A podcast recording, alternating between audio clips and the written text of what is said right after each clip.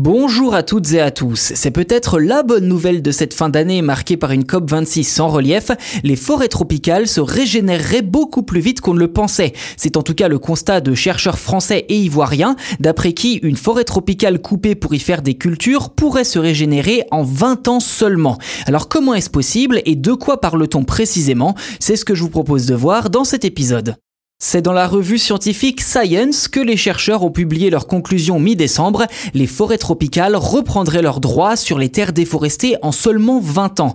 Dans le détail, les chercheurs se sont demandé combien de temps il fallait pour recréer des zones de forêts tropicales auparavant coupées pour la culture du soja ou du cacao ou encore de l'huile de palme.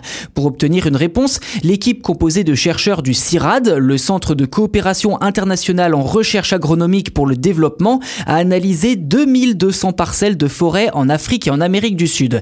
Et leur conclusion est sans appel. Si l'on laisse faire la nature sans réaliser de plantations sur une période de 20 ans, alors les arbres tropicaux finissent par repousser en lieu et place des anciennes zones de culture et d'élevage. Les chercheurs ont même repéré des arbres de la hauteur d'un immeuble de 5 étages.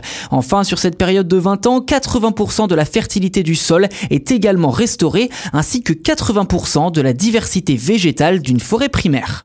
Ceci dit, comment une forêt peut-elle repousser sans intervention de l'homme? Eh bien la réponse est simple, grâce aux graines restées enfouies dans le sol. La forêt est également restaurée grâce aux graines de la végétation environnante qui peuvent être transportées par le vent ou les animaux. En clair, cela signifie que planter des arbres ne serait pas forcément utile en réalité, si ce n'est peut-être pour gagner du temps. Cette bonne nouvelle ne doit cependant pas minimiser l'impact de la déforestation, car comme l'explique France Info, s'il faut au moins 20 ans pour retrouver 80% de l'aspect d'une forêt tropicale, il faut attendre au moins un siècle pour que les arbres grossissent et retrouvent leur capacité de stockage initiale du carbone.